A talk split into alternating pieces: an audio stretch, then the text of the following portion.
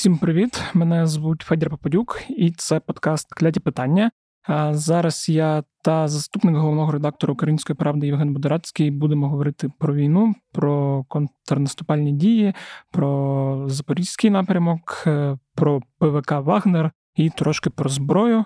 Нагадую, що якщо вам подобається не тільки слухати і дивитись, ви можете зайти на YouTube канал Української правди і побачити нас там. Також лінк на відео я буду додавати в опис цього подкасту, тому не нехтуйте описом. Дивіться, що там є. Там, до речі, є ще й посилання на YouTube канал з подкастами, і є посилання на Twitter аккаунт УП Подкасти, щоб е, ми вас десь збирали і знали, де ви в нас є. От, ну а тепер е, наша Женю розмова. Давайте слухати.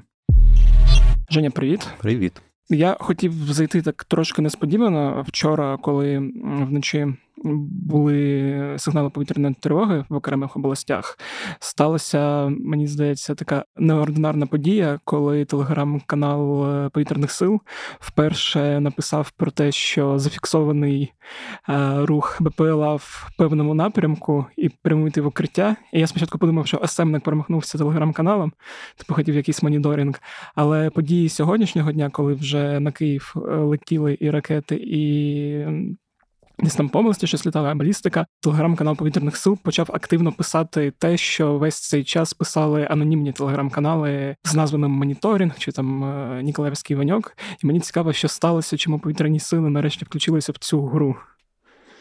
Ну, я тобі скажу так: знаєш, тут просто, от як зараз якраз прийшло повідомлення з повітряних сил. Так от, е, повітряні сили Якби, до речі, у нас було інтерв'ю, Софія Середа брала інтерв'ю з Юрієм Ігнатом зовсім нещодавно, в якому він достатньо е, докладно розповідав, що собою являють моніторингові канали і як е, взагалі вони беруть, звідки вони беруть інформацію. Я думаю, що і ми можемо розказати людям, тому що небагато хто розуміє і е, не розуміє, чому моніторингові канали зараз істерять.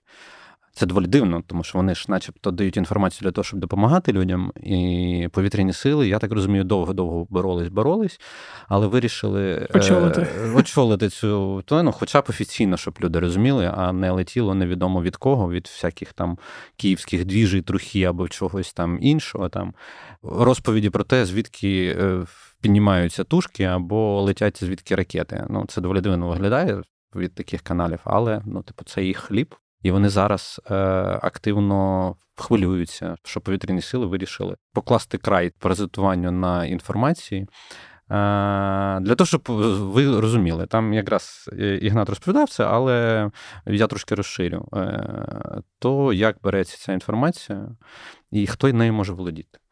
В повітряних силах є радіотехнічні війська.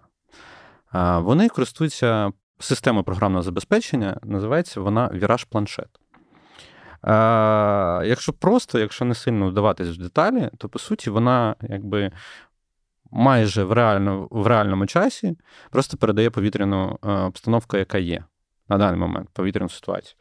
При цьому ця вся інформація ну, стікається і е, роздається, і хто має доступ до віраж планшет. В основному це не тільки повітряні сили. Про що, до речі, Ігнат саме казав, типу, його ми запитували, а звідки моніторингові канали беруть цю інформацію. Він розповідав, що насправді до цієї системи мають доступ фактично всі сили оборони, тому що всі сили оборони повинні розуміти, яка повітряна ситуація на той чи інший час. Угу. Це можуть бути військові адміністрації, будь-які сили оборони, тому там я не знаю, звідки витікало, але. Е, за логікою, потім все перепощують одне одного часто навіть. Е, тому я так розумію, що вони довго боролись з цим, а потім зрозуміли, що боротися з цим немає ніякого сенсу. І набагато простіше, коли повітряні сили самі будуть е, давати інформацію для того, щоб люди е, розуміли, що це не просто там хтось десь розповідає, що треба там окремо перевіряти, а це якби офіційна інформація, яка теж буде фейлити. Ну, тому що це система, росіяни теж вміють обманувати систему, обманювати. І пускати фальш-цілі і все інше. Е, тому я думаю, що ми будемо бачити, напевно, на, на початках теж багато якихось е, помилок і від телеграм-каналу повітряних сил. Тобто від їх моніторингової групи, скоріш за все, буде теж багато спочатку помилок якихось, але я думаю, що вони виправляться. І е, просто хотілося б передати привіт всім телеграм-каналам і їх і адміністраторам, оцим анонімним. Е, що любі ну, друзі, якщо ви хочете допомагати людям, то дивно, коли ви біситесь, що повітряні сили будуть самі видавати цю інформацію. Да, пробачте за слово, просто мені здається, як кончені телеграм-канали, де. Ні, я там Це... є багато доволі непоганих телеграм-каналів, є кілька, які. Навіть та... не багато, а кілька непоганих телеграм-каналів. Які насправді доволі е, багато і допомагають армії і все інше. Ну, я розумію просто їх логіку, типу, вони втрачають підписників. Підписники це трафік, трафік це гроші. Е, ну, тобто, я розумію, чому вони зараз е, кіпкують над першими помилками в, від моніторингу повітряних сил. Але я думаю, що з часом вони заспокояться і людям ну це ми якраз говоримо, що якщо ви не підписані на телеграм-канал, в принципі, не підписуйтесь на телеграм-канал, тому що це не зовсім е, дуже добра соцмережа. Та? Але все одно, якщо ви там є і підписані е, на щось, то підпишіться на телеграм повітряних сил, і ви будете отримувати інформацію офіційно. Е, в контексті того, що ти спочатку достав телефон, сказав о від повітряних сил, а закінчив повідомлення тим, що сказав підписуйтесь на їх телеграм-канал. Ну, це я так знаєш, питання, що там тебе я так, як там, Ми з паном Ігнатом не домовлялися. Раптом що? Я насправді просто підтримую такі рішення. Ні, я теж це підтримую, бо давно вже більше ніж півроку я слідкую за повітряними атаками з цих телеграм-каналів. і Я розумію певну зручність цього, я розумію певний лаг е, і певні помилки, які можливі, але тим не менш це трошки допомагає якось адаптуватися до е, ну, цієї реальності, в якій ми живемо. А якщо говорити про сьогоднішні атаки, е, які відбулися паралельно з візитом африканських лідерів в Київ, е, вже Пройшла хвиля повідомлень про те, що це такий був привіт, е, якраз африканським лідерам, які завтра Тобто сьогодні 16 червня ми пишемо, завтра 17 червня, які завтра полетять вже в Росію. Я так розумію, до Путіна напряму, да? Ну, наче так. Угу. От. Е, є якісь особливості сьогоднішньої атаки? чи... Ну, кінжали це завжди особливість. Ну, тобто, mm-hmm. вона комбінована була. Тобто, це були і БПЛА, і крилаті ракети калібри, і кінжали. Все це більш-менш в один і той самий час майже прилетіли. Тому скажімо так, е, саме балістики в нас ну, теж ну, там в травні була балістика, але не так часто балістика по Києву летить. Єдине, що я задивований, ну, що сьогодні було не так гучно, як зазвичай, як вночі це буває. Е, може, десь. Це тому, що ну, насправді це ж як це шум міста, ну, uh типу, яке не спить, яке працює, воно трошки е, галасливіше, ніж місто, яке спить. Ну, або не спить, але принаймні немає машин, руху машин і всього іншого. Ну, або десь воно було трошки далі від мене, ніж зазвичай, бо зазвичай таке враження, що в мене там прям десь під домом. Ну, все. інколи, на жаль, та інколи, на жаль, буває доволі близько. Наприклад, сьогодні було б доволі близько до мене, але я був втішений в тому, що я побачив результати. Це не знімав на відео і не показував нікому, і нікому цього не раджу робити. Тому що це відео вам Взагалі, ви, якщо його знімете, ви його, е, я не знаю, покажете комусь, не дай Боже, ви кудись постите таке. Якщо ви покажете комусь і забудете про це відео там на роки, і воно десь у вас в архіві буде лежати, і нікому воно не буде потрібно. Воно, в принципі, не потрібно це все знімати. Ніколи не знімайте, як працює ППО, якщо ви це бачите. І, до речі, і якщо вже йдете в метро, то йдіть в метро. Не стійте, не дивіться, як працює ППО е, на небо. Я це я сьогодні просто особисто побачив таку картину, коли ти підходиш до метро, метро укриття, а біля метро купа людей стоїть і дивиться, як працює ППО. Ну, не робіть так, люди. Це от прям дуже погано. Якщо ви думаєте, що ви встигнете забігти в метро, ні, не встигнете. Мені просто здається, що в цьому є щось е, е, гіпнотичне, як знаєш, кролик не може відірвати погляд від е, удава, то люди не можуть, коли бачать ракети в небі, і як воно збивається, просто вже от стали. Е, закам'яніли і дивляться. Ну, ти знаєш, я бачив, там люди з кавою стоять з коктейлями такими. Знаєш, ну це прям взагалі для мене трошки доволі дивна ситуація, але але такі люди роблять. Е, якщо говорити по підсумкам сьогоднішньої атаки, ну вона, я так розумію, не вдала Бо ми якраз після атаки записуємо подкаст, я ще не встиг, поки їхав подивитися, скільки цілей збило. Ну, збило там скільки. говорилось про 6-7 кінжалів. Угу. Здається. Я бачив, скільки летіло, не бачив, скільки. Так, там ще калібри десь теж в, ці, в цих межах. А, І БПЛА там трошки. Ну, коротше, в принципі, просто не знаю, типу, не можу підтвердити саме то, але по Києву видно, що там є один прильот в Подільському районі, Угу. і то там не зрозуміло, чи то збиття ракети, чи ну, Ну, прям- те, про що писав Кличко, за те, щоб встиг. Е, Так, і судячи от з того, що повідомлено тільки одне, так, на жаль, для тих людей, е, чи є це майно, і ті люди, які там постраждали, це великі гори, але якщо брати в масштабах міста, то один прильот з там з 14 ракет, ну там частина з яких летіла на Київ, це хороша робота ППО.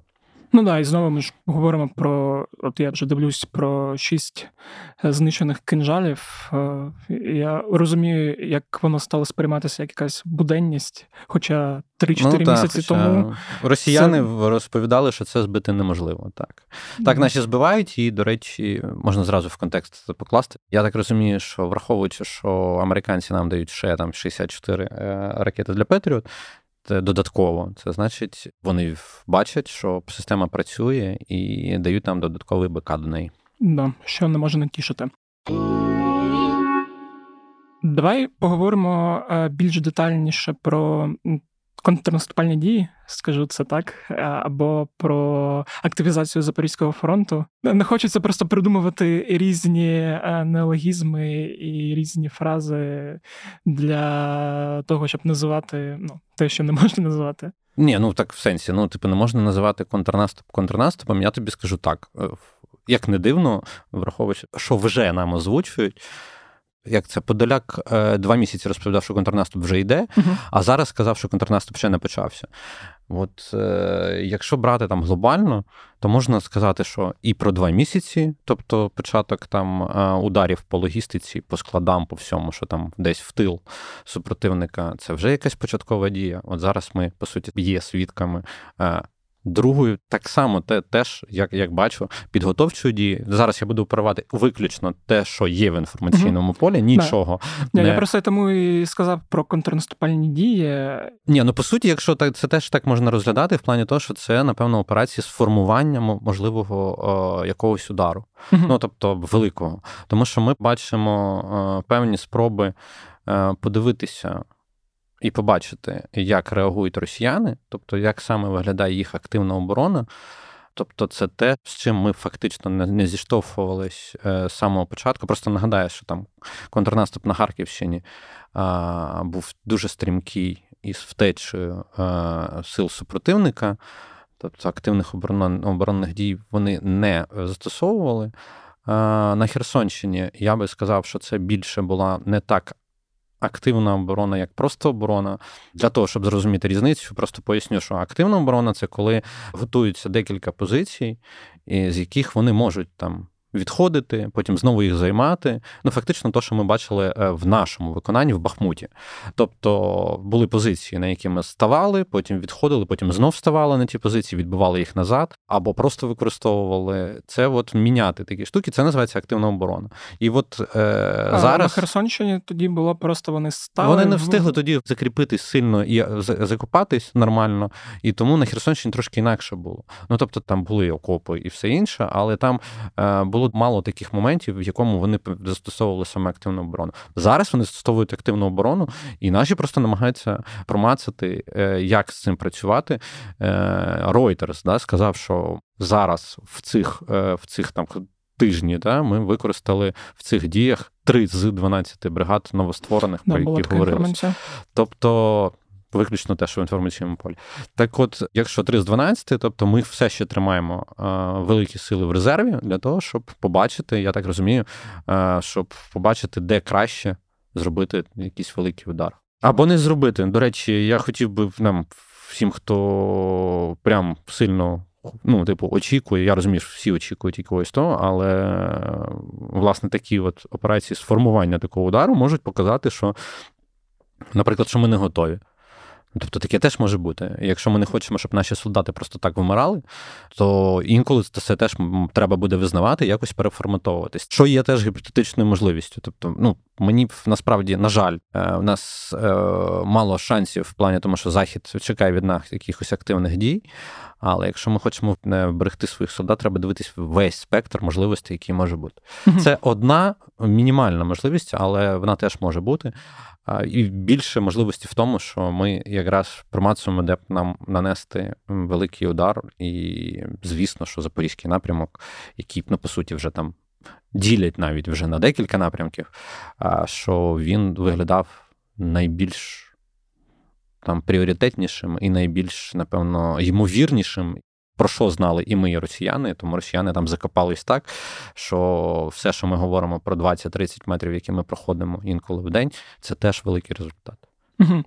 Е, Давай поговоримо все одно от про перші результати цих промацувань. Бо коли ми говорили минулого четверга, е, було відчуття, що тільки почалось, і на момент запису подкасту минулого тижня ще не було оприлюднення інформації про просування. А просування там були, і, в принципі, доволі суттєві, якщо порівнювати з просуваннями е, росіян. Там здається, Ганна Маляр заявила, що вони там за тиждень звільнили територію розміром з Бахмут. І якщо ти порівнюєш, що в той же час Росія цю територію е, завойовувала і знищувала там ну більше ніж півроку, то різниця відчувається. От е, тоді ми обговорювали перші кадри з е, леопардами, які, на жаль, були знищені, і які Росія активно з усіх боків е, викладала, наче там не кілька штук, а кілька сотень штук їх було. І за цей тиждень ми побачили певні просування там на окремих ділянках, десь е, майже відсутність просувань. Про що все це говорить, і як треба дивитися на дії от на тих напрямках, де є. Знаєш, давай так розділимо трохи. Mm-hmm. Ну, типу, там е, одразу скажу про те, що м- от про росіяни леопарди. Та?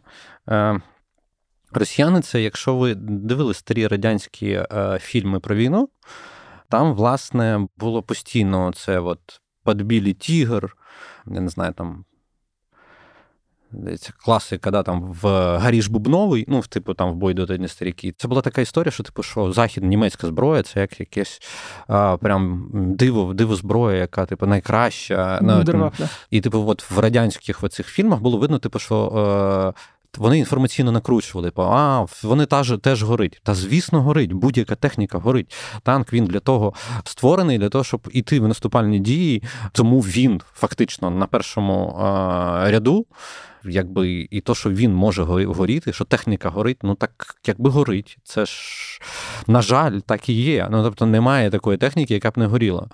Тому оці всі російські, то, що вони розганяють в інформаційному своєму просторі, це якраз от флешбек, напевно, назад в цей в, в, в радянський час. Типу, що от, бачите, там вони розповідали, що леопарди ледь там не дивозброя. До речі, це теж помилка е, із нашого інформаційного поля, яке постійно говорило, в тому числі, напевно, в тому числі і ми погано комунікували про те, що Леопард це зброя, а не диво зброя. Тобто це танк, який краще, ніж російські зразки, але він же ж не диво танк. Він хороший танк. Ну і ми пояснювали, що в межах леопарду є різні е, моделі більш різні там різні версії, різні модифікації, але це все одно танк, просто танк. Е, тому до цього треба ставитись трошки простіше. І власне реакція заходу і самої Німеччини, в принципі, показує якийсь такий позитив трохи в плані того, що вони спокійно відреагували на перші кадри е, підбитих леопардів.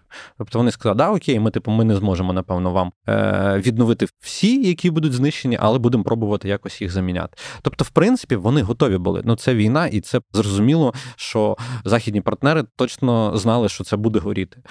Е, не знаю, напевно, вони не знали, наскільки воно буде там в масштабах. Це ну, типу, наскільки масштабні будуть втрати, але це теж штука, яка перевіряється тільки, на жаль, в бойових діях.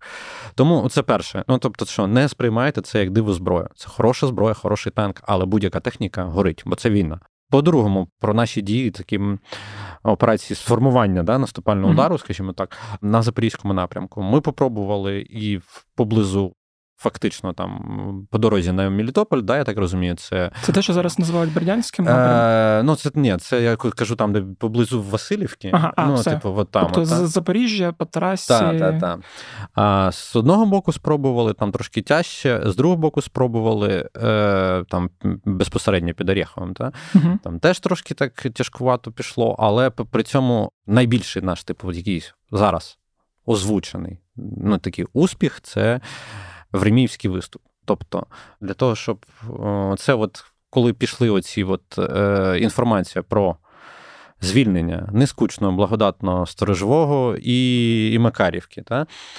Оце поспіль та чотири села. Хтось там говорить, типу, що там не так багато народу жило. Е, це не суть важливо. Це наші села, це наші населені пункти. Ми повинні їх звільняти. Багато, не багато. Це ну і це, от я зараз дивлюсь по DeepState, це територія 20 е, квадратних кілометрів. Тобто, це все одно ну не не знаю, не будка е, там десь. Ну, на це по-перше, по-друге, це, це так званий та, времіївський виступ який просто треба для пояснення, напевно, пояснити, що що це таке, чому це так називають. Так от, е, по суті, росіяни, коли минулого року атакували, вони влізли в нашу оборону, тобто змогли зробити клин в нашу оборону між Вугледаром і Гуляйполем.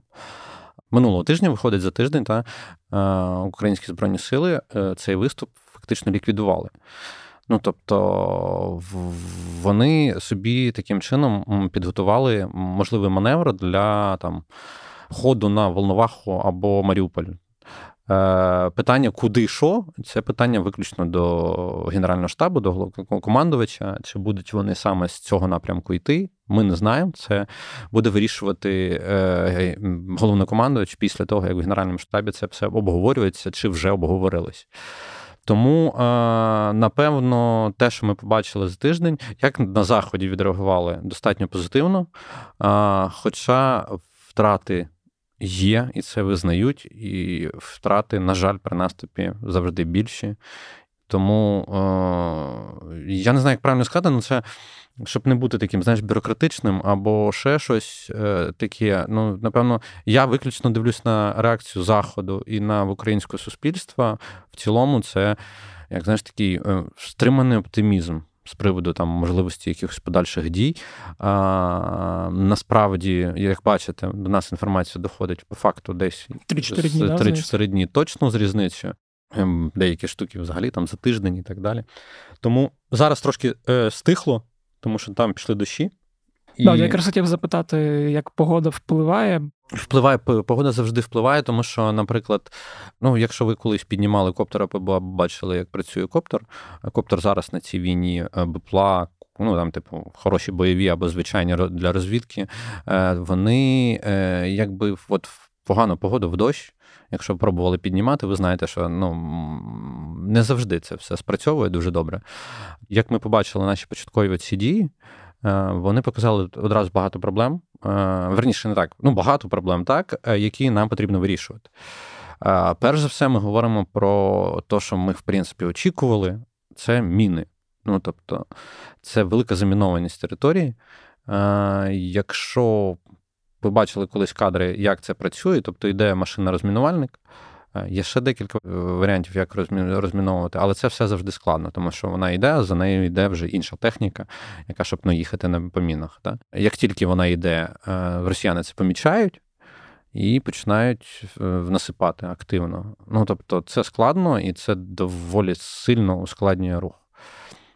Друге, що ми побачили, це хорошу роботу РЕП, на жаль, з російського боку. Сьогодні якраз була повідомлення інституту вивчення війни про це, і я теж думав запитати окремо, але якщо ти вже почав говорити, то е, розкажи, да, як воно взагалі працює і які проблеми створює? Е, Ну, працює як? Ну тобто, вони створюють проблеми, вони створюють нам м, якісь там я не знаю, там перешкоди, а в основному в тому, що там перешкоди в радіозв'язку, вони там кладуть наш зв'язок. Без зв'язку доволі тяжко працювати, тому що в тебе немає комунікації між підрозділами, коли тобі ну, там, коли тобі намагаються перешкоджати в зв'язку. А Вони перешкоджають в зв'язку, намагаються збивати е, наші е, керовані якраз снаряди. Тобто вони, по суті, там кладуть е, нашу систему наведення, тобто е, створюють такі перешкоди, які не дозволяють нам точно працювати по цілях. Це справді складність, і е, реп росіян хороший, на жаль. Тому я думаю, що з цим ми теж будемо боротись. Е, я думаю, до речі, знаєш, якось, напевно, ми про реп може окремо mm-hmm. навіть проговоримо десь колись, як це все працює. А просто... якщо коротко, дуже і стисло боротьба за реп, вона як виглядає просто е, реп на реп. Ну, типу, ага. тобто, ми маємо теж е, якось відповідати. Тобто, це в нас радіотехнічні війська згадані сьогодні. Ну, тобто, ми багато чого можемо, ну там протиставити, але це все теж має певні складнощі, з якими ми будемо зіштовхуватись. Це все так само ускладнює роботу, виходить е, систем наведення, ППО, е, яке нам потрібно. І третя проблема, яка ми бачимо, прям, прям от так, от, от наяву зразу, це авіація. Авіація, якої нам не вистачає. Якої забагато якої забагато росіян, і вони, по суті, коли вони виявляють наші якісь колони, вони можуть з своєї авіації або з там з штурмовиків, або з військової авіації, там, типу, своїх алігаторів К-52 і все інше, вони можуть просто-напросто, не входячи в зону ураження, просто по суті там наступальні якісь е, ряди е, можуть просто поливати, по суті, безнаказано, тому що нам нас там, типу, нам і ППО не вистачає. Це, до речі, знову про про те, чому так обстрілюють Київ, не тільки по логістиці, а для того, щоб все тут стояло, тобто для того, щоб мирне населення захищали системи ППО, тобто, щоб ППО менше було не на на фронті безпосередньо. А коли там безпосередньо менше ППО на фронті, то в них доволі комф... набагато комфортніше почуває себе їхня авіація. Все зав'язано. В війні будь-яка штука зав'язана, так само, як там. Ну, цей віраж планшет згаданий, так, система, в яку все стікається. Так і в війні кожен, кожна деталь вона складає цей великий пазл, який треба прав... Ну, верніше, вона не складає там які просто треба скласти правильно, і для того, щоб е, виграти в цій війні, дуже багато речей е, треба враховувати. Угу. Теж, якщо говорити про запорізький напрямок, я правильно розумію, що ми ну, збройні сили навіть не підійшли ще до цих серйозно укріплених ліній, над якими росіяни там працювали ну, більше року, фактично. Ну, е, дивись, як я зрозумів, ну, в принципі, по тому, що говорять виключно на офіційному, е, вони особливо не спростовують того, що ми підійшли тільки до перших ліній оборон, цих самих окопів, ритих, переритих, е, там оцих траншей, там переритих, оцих самих позицій для активної оборони ми якби до них підійшли. Так, ну, типу, ми ще не ліз, не залізли в. Прям глибоко, ну, типу, ми ще не проломили їхню цю лінію оборони, але при цьому, як я знаю, що десь є такі, ну, якби такі невеликі натяки на те, що десь вона таки провалюється. А, Але я думаю, що точніше про це покаже не саме час, а час після дощів. Ну, тобто, коли в нас продовжаться якісь а, якісь активні дії, ми зразу побачимо, чи насправді це так. Ну, тобто, е, оце промацування, про яке ми говорили минулого тижня, воно ж воно ж якраз про те, як пробивати ці лінії оборони. Ці лінії оборони, блін, ну вони закопувались, на рік закопувались. Ну, тобто, вони їх стільки нарили, що це прям особливо складно буде. Тому очікувати, що ми прям хлоп, егегей, з шашки на галоп пролетіли прям в тили. Ну, я б ну, все-таки це не Харківщина. Тут всі все чекали. Угу. А, Теж останнє питання по цьому блоку. А, Ти поговорив і розповів про цей верміївський виступ а, і пояснив логіку, чому там і як росіяни в свій час змогли е, захопити цю територію. Якщо говорити про інші піднапрямки Запорізького фронту, бо я помітив, що почали виділяти Бердянський напрямок, і я не знаю, яка як це виділяється. Е, те, що там між е, якраз Великою Новосілівкою і цим виступом і Вугледаром, ближче до Вугледару, власне, там же теж бої йдуть, і теж. Е, ну, по суті, ми просто говоримо про те, що типу, що є е, лінії, про які говорили. Да? Це типу, Мелітополь, Бердянськ і на Вугледар, Маріуполь. Mm-hmm. Ну, тобто три там. Ну, це умовно, це три е, рухи для дій на півдні. Е, Куди саме піде як ну, типу, куди саме хоче піти українська армія, знає тільки Генштаб.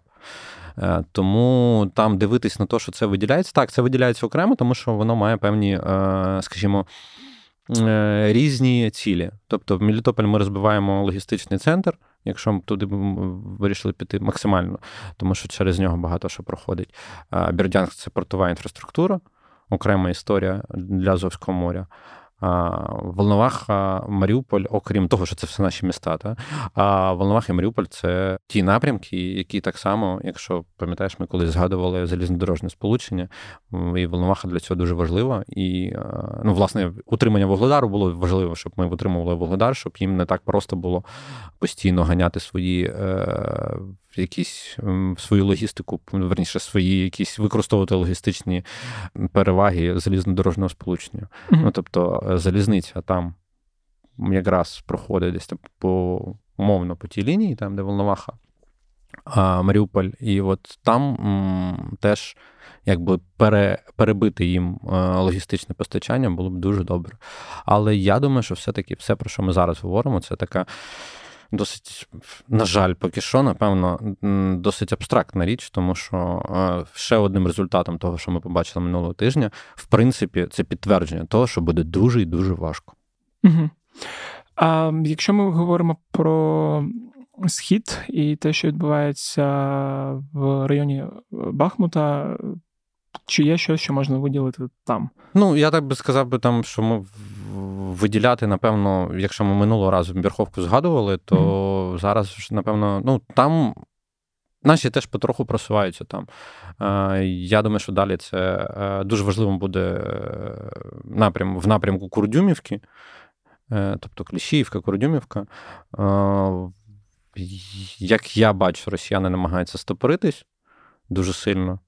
Нагнали туди цих ем, як це Шторм Z, тобто нових, зеків від Міноборони нагнали туди.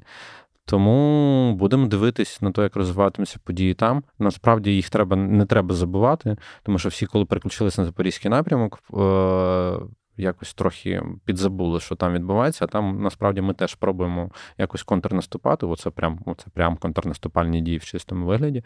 Е- і складно і в Бахмуті, ну, саме під Бахмутом, і в Білогорівці, і на лінії і на Сватівському напрямку, де росіяни вже там досить активно насипають авіацію по Куп'янську і по найближчим, скажімо так, селам. Тому той напрямок не затухає теж. Ну, тобто, ми менше про нього чуємо.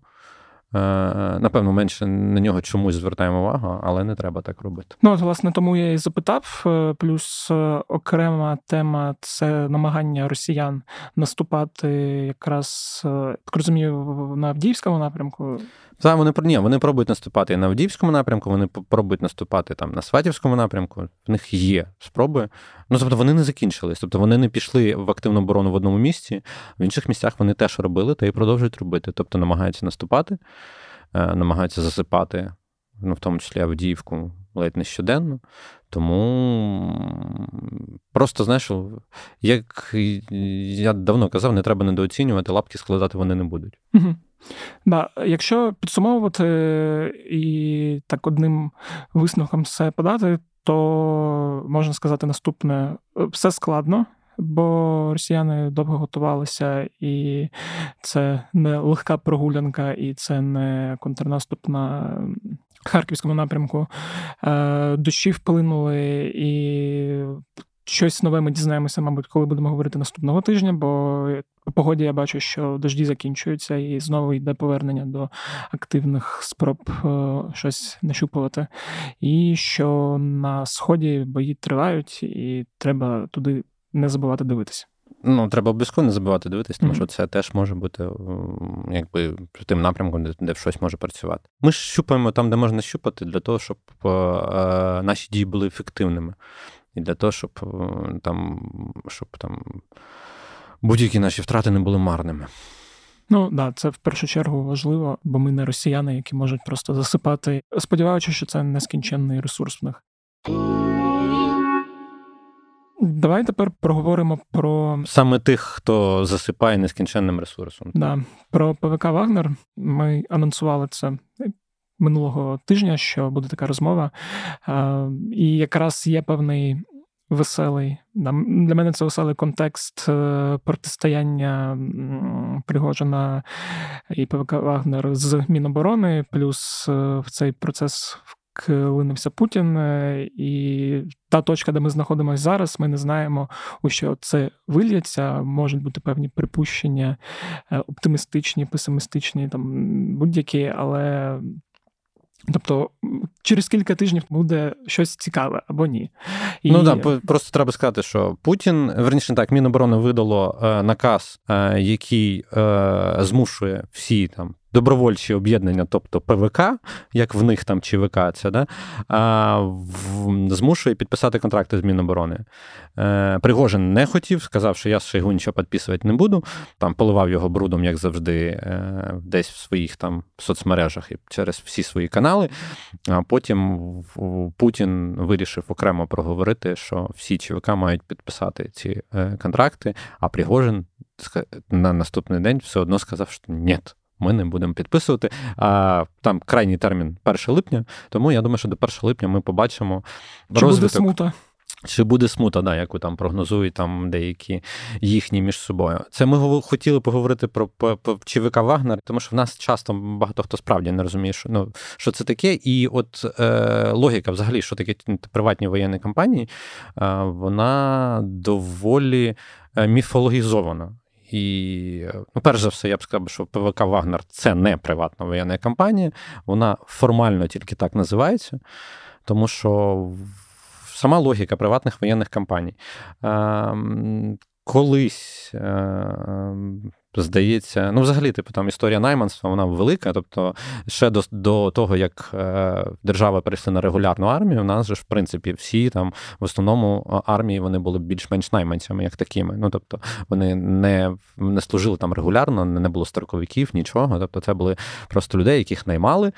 Е, ну, по суті, там, як це правильно, е, там італійське слово солдари, яке від якого потім або від солді, ну, типу, це е, гроші, солдати, слово пішло або тих, хто наймають, або від слова гроші. Ну, типу, там дві, дві, два варіанти є.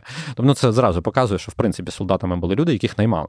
Тому, коли стали регулярні армії, е, регулярні армії е, почали там воювати. Ми побачили там декілька воєн. Все одно там були ще найманці окремі. Там ми знаємо, там напевно найбільш е, відомо це швейцарська гвардія охороня Папи Римського, там ну там з тих з найманців. Та? А ПВК нинішнього виду вигляду по суті почало утворювати в 60-х-70-х роках коли якби колишні відставні е, відставники е, вирішили е, якимось чином застосувати свої для того, щоб заробляти грошей в законному полі. Тобто, як це відбувається? Це відбувається це щось таке на кшталт професійно-охоронної структури, тобто з професійних військових. Використовуються вони переважно як для охорони представництв окремої для охорони якихось об'єктів, там я не знаю, там нафтосховищ. Е, чогось такого, що е, що ну, там підпадає під ризик, і чому потрібна окрема охорона від там, від професійних солдат, е, військових. Ну, Це майже завжди якісь відставники, ну, тобто, які пройшли регулярну службу, але потім там пішли в запас або ще щось. А там Напевно, найбільш відома це Blackwater, да, американська. Mm-hmm. І от це я підвожу до того, типу, що це що таке ПВК? Е, ПВК от в такому вигляді, в принципі, є по світу завжди. Ну і можна, я так розумію, порівняти західну модель з російською моделлю, що західна це структура, є законодавство. Я є більше скажу, що є російські навіть е, ПВК, ну інші ПВК, ті, які не з'являлись на цій війні. Ем, отут почнемо зразу про Вагнера. Да? І от по ходу зараз будемо розповідати, як це все виглядає, структурується. Зразу візьмемо, що таке Вагнер. Да? Вагнер називається саме таким чином, бо є такий, е, така. Е, я б знаєш, людиною це назвати складно. Дмитро Уткін, е, який прям ну, прям чистий нацист в чистому вигляді, і, власне, з позивним Вагнер, який теж, як ви розумієте, пов'язаний з Третім Рейхом і любов'ю до Третього Рейху. І саме від нього якби походить назва цієї, то, що вони називають ЧВК. Сам він підполковник запасу ГРУ, спецназ. Починав він свою таку діяльність е, ось в ЧВКшну на початку 10-х коротше, років, десь в 13-му він був е, Marine Security Group, а Потім він як це.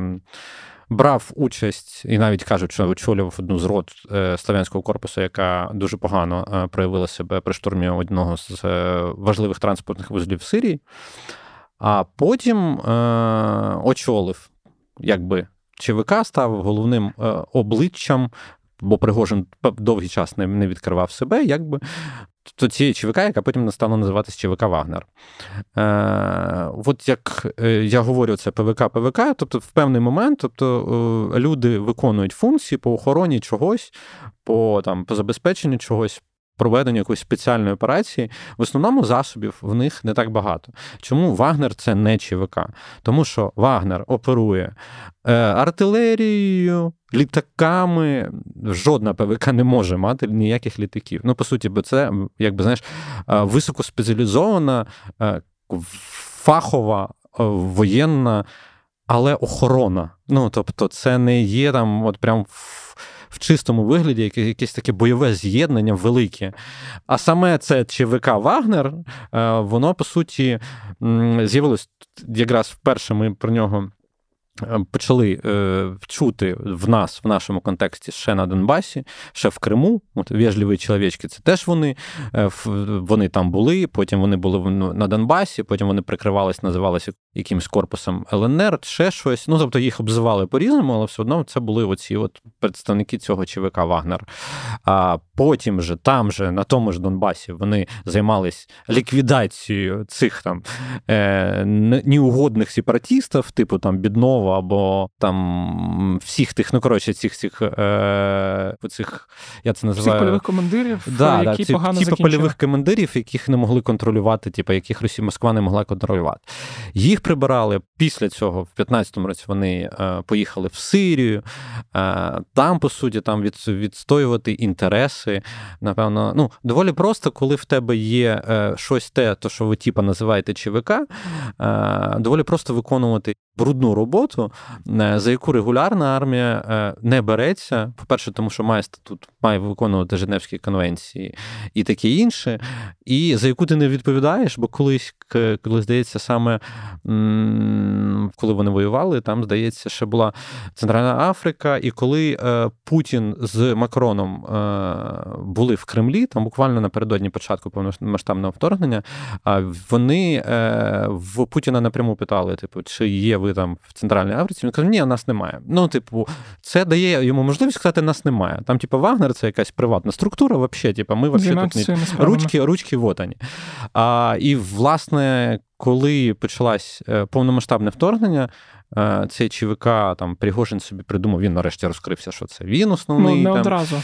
Не одразу, ні. Він ще довгий час тривалий розповідав, що верніше нічого не розповідав. Бо я просто пам'ятаю, я колись читав про інше ПВК ПВК Рідут, яке я так зрозумів, немає стосунку до ПВК Вагнер, і там була якраз публікація, що Рідут були якраз одним із перших, хто там ще з 23 на 24 проводив певні диверсійні е, розвідувальні операції, і, але в той час паралельно Вагнер був десь там е, ну, в Сірії, в Африці, займався своїми справами в е, повномасштабну війну не ліз. Ну, як бачиш, поліз. Ну, тобто, полізли і полізли до того, що е, знайшов тему собі, е, як це. Заангажовувати зеків, да? Ну, типу, там, вести, вербувати зеків, знайшов собі тему, присів на цю тему. Е, їх не шкода їм. Тобто, ну, ми це все бачили, як їм їх не шкода. Ми це бачимо далі, продовжуємо. Тільки ну, тепер вже виконання Міноборони більше, тому що Міноборони, напевно, дуже сильно приревнувало за медійні якісь е, успіхи е, Вагнера. Тут Переважно тоді, в основному якраз медійні. Тут, е. тут тобі тоді треба ще пояснити контекст е, і детально розповісти про стосунки між е, Міноборони і ПВК Вагнер, бо я це нормально зробити не зможу. Єдине, що можу сказати, що вони зіпсувалися якраз в Сирії після якогось моменту, десь в 16-му 17-му роках. Ну, в Коротше, коли е, ПВК Вагнера доволі сильно розповідало, що штурм Пальміри це ледь не їх рук діло, Міноборони, звісно, дуже сильно ревнували до цього. І е, Треба розуміти просто, хто такий Пригожин. Пригожин це людина, яка створювала ботаферми, верніше проплачувала ботаферми, тобто інформаційно нагнати шуму навколо себе, нагнати цього інформаційного е, трешу. Е, там в нього досвід є. Міноборони в Росії точно в цьому програє, і це видно завжди, тому що Пригожин всюди. Ну тобто він прям в їх в їх в їхньому інформпросторі таке враження, що Путіна немає, є тільки Пригожин. Саме на зараз. Ну якщо говорити про ботаферми, це теж окрема цікава історія, бо це прям виросло в велику зброю. Хто читав чи слухав е, Пітера Поміранцева, в нього там є книжка Це не пропаганда. Е, І там якраз він дуже детально описує, як е, працюють всі ці ольгінські боти, і який вплив вони мають як всередині, як вони можуть міняти реальність, так і назовні. Що, ну, власне, Пригожин пройшов всі стадії, напевно, під час вже повномасштабного вторгнення, всі стадії, е, як це сварок і дружби. І він і дружив з Суровікіним, і там і дружив з Кадировим. Тепер явно всі всі одне з одним не дружать. Ну, може, з Суровікіним ще, ще дружить. Да. Вони. Прям сильно розганяли. Ну, Міноборони це не подобається взагалі інформаційна поведінка Вагнера. Я я, я ще не говорю навіть про те, е, що вони навіть не є в законному полі Росії. Вони, по суті, не легалізовані. Тобто вони багато де визнаються терористичною організацією. Е, вони не солдати регулярної армії, тобто вони не підпадають під Женевські конвенції в чистому вигляді. Та? Тому ці всі кувалди, це все, що вони витворяють, та? З, навіть зі своїми цими, е, типу, там, учасниками, це все от просто один суцільний треш, за який їх всіх просто за участь. В Вагнері просто треба людей там дуже сильно судити. Дуже сильно це я так, щоб не щоб не виглядати тим, хто буде розстрілювати всіх. Та? Але при цьому що їх треба просто судити, тому що вони беруть участь у війні, повномасштабній війні, як хто. Ну тобто вони отримують снаряди, вони мають авіацію, мають ще щось, а самі по собі є, ну. Ну, власне, е, тим, кого нема в якомусь полі. І при цьому Пригожин будь-які, будь-яку дію Вагнера продає в медійному полі як те, що ми вміємо воювати, Воно а оці мобілізовані і ці всі регуляри вони воювати не вміють. Це Міноборони бісить, і тому Міноборони довго е, в них типа трималось. Ми за цим прекрасно спостерігали. Ну тобто, коли вони там гризуться, це це, це дуже класно. Ну тобто, за цим спостерігати, але вони довго спостерігали і вирішили, я так розумію, е, застосувати ледь не останній метод. Ну це просто якби формально е, підпорядкувати Вагнера напряму собі навіть законодавчо і. Просто підпорядкувати Міноборони це для того, щоб просто по суті щоб просто його позбавитись. Угу. Тут якраз виникає питання, бо за ці півроку, коли ну да, півроку, тому що останні півроку ПВК Вагнер накачувалося інформаційно максимально, і за ці півроку е, Пригожин просто медійно виріс, е, що почав перекривати собою всю увагу. І ми прийшли в ту точку, коли те, що називається монополією на насильство, яке має належати державі там по певних суспільних договорах, щоб не було е, хаосу, коли всі усіх стріляють, бо е, так можуть. Е, якраз у цій точці, де ми знаходимося, є відчуття, що в Росії монополія на насильство похитнулася, тому що з одного боку є армія, є там Міноборони, є Росгвардія, є поліція. Оця вся вертикаль, яка підпорядковується Путіну, і є в той же час е, Пригожин і. Пам'ятаю, скільки десятків тисяч в нього залишилось людей. Ну, Я думаю, десь там зо два. Да, які десь в опозиції, е, які начебто кажуть про підпорядкування верховному головнокомандувачу, тільки Путіну, але при цьому до всіх інших відносяться максимально наплівательськи. І... Ну, як бачиш, він не до Путіна вже наплівательськи відноситься. Да. Ну, тобто, вже вже занесло до таких навіть. І ну, через це, коли я там час від часу заходжу на певні російські телеграм-канали різних пропагандистів, терористів, типу Гіркіна, які е, не дуже люблять Пригожина і прям пишуть про те, що називають це смутою або початком смути, або можливістю смути, що і там ти коли заходиш до Тріклова, ти читаєш про те, що він, е, як він пише, що там через певний час е, Пригожин може влаштувати військовий переворот в Росії. Тобто, Ні, я цього... тільки я тільки за. Просто знаєш, ну ну Якщо чесно, мені здається, що раніше ну, до того його ліквідують просто. Е, ну, типу, якщо він дограється, його просто ліквідують. А, Ну, типу, але якщо б в них був військовий переворот, я б буду дуже втішений. Так, і сюди ж ну, треба додати те, що згадай, ми це здається в подкасті не проговорювали, але тиждень чи 10 днів тому, е, коли з'явилося відео полоненого військового збройних сил Російської Федерації, якого допитує е, військовий ПВК Вагнер, якого фактично на камеру ну, змушує вибачатись за те, що там командир, командир. 72-ї, да, те да, саме, да. якою ми неодноразово згадували, як та, що дуже сильно е, вміє бігати. Да, і ну тобто не було ніякої реакції. Єдина реакція, яка була після того, що вони цього командира 72-ї записали, і де він казав про катування і знущання. І фактично ну реакції немає ніякої, тому що якісь типи е, взяли вашого військового, ну обстріляли вас, надавали порожі і командира е, регулярної армії Російської Федерації, і і що? І нічого. Ну ну нічого, тепер він став відомий, там телеграм-канал, наче веде. Ну, ну я про те, що оце стан смути і тріщина у цій монополії на насильство е, відчувається так, що воно відбулось. І от тому ми, коли почали цю тему обговорювати, я сказав, що ми зараз знаходимося в тій точці, де невідомо, чим це все закінчиться. Тобто, або, як ти сказав, його дожмуть, і він підпише е, контракт, або його, як ти теж сказав, ліквідують, або, як сказав Стрілков, почнеться смута, коли до них прийдуть і скажуть, віддавайте зброю, вони скажуть ні. Є ще четвертий варіант, який, який ми бачили з Пригожиним часто. Не відбудеться нічого.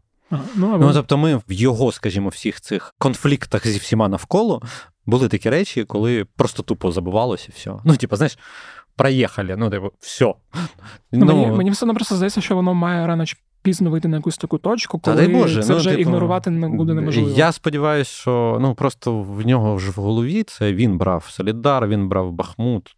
Тобто тільки Вагнер. Ну він про це е. може сказати тут з точки зору, що він там фізично знаходився, на відміну від е, від будь-якого та, Шойгу, Герасимова, будь-яких цих. Да.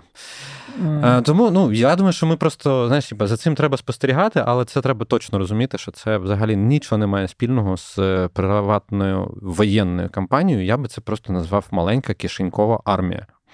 Ну, тобто, це приватна тому що вона спонсорується за ті гроші, які були вкрадені в російського суспільства. Але ну, мені плювати на те, щоб що в них там саме е, як постраждає російське суспільство, але вони повинні розуміти, що по суті їх же за їх же вкрадені в них же гроші е, виховують чорті що. Ну, типу, це. То, що вони називають ЧВК Вагнер.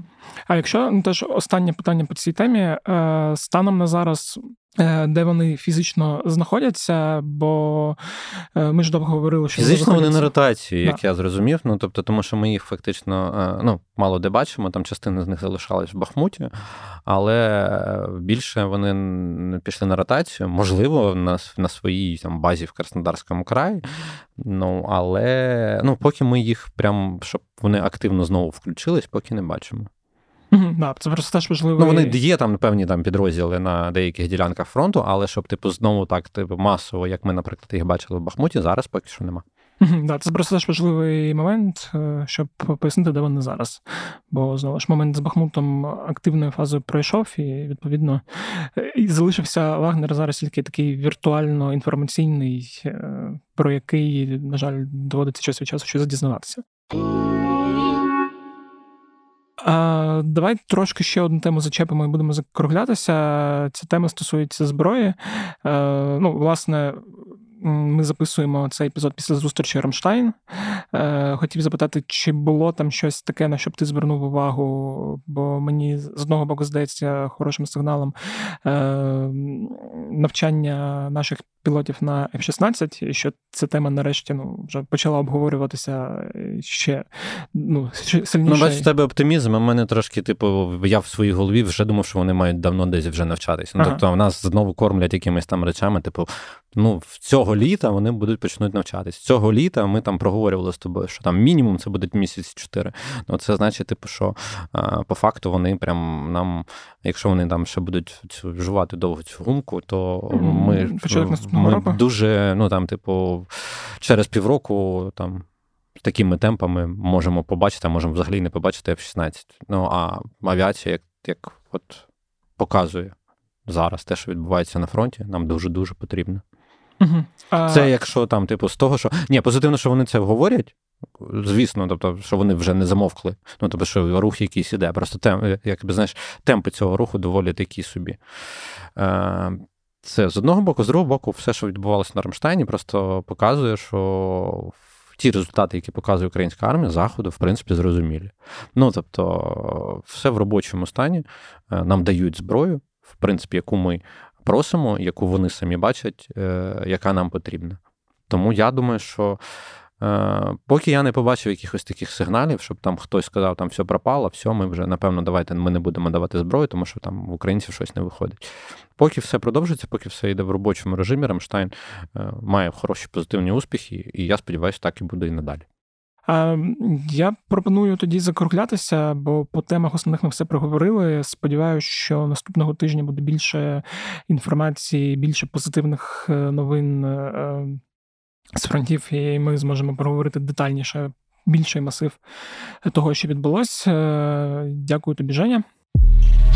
Отже, якщо ви дослухали до цього моменту, то нагадую про оцінки на Apple Podcast і на Spotify, а також коментарі на Apple Podcast. Це допомагає подкасту трошки ставати помітнішим і допомагає новим людям, які не слухають ляді питання, розуміти, що це є щось хороше. По-друге, здонати на збройні сили. Е, фонд «Повернення живим, фонд Сергія Притули. От прямо зараз щось закиньте, е, бо це важливо в контексті знову ж таки контрнаступальних дій. Е, також підтримуйте нашу роботу. Якщо у вас є змога, то долучайтесь до клубу української правди. Слухайте подкасти моїх колег. Е, їх ви знайдете в розділі подкасти е, на сайті Української правди, також на Ютуб каналі УП Подкасти та в Твіттер аккаунті УП Подкасти. Ну і в принципі, все. З вами був Федір Попадюк. Скоро почуємось, бо буде скоро ще один епізод. Ну а поки бувайте здорові.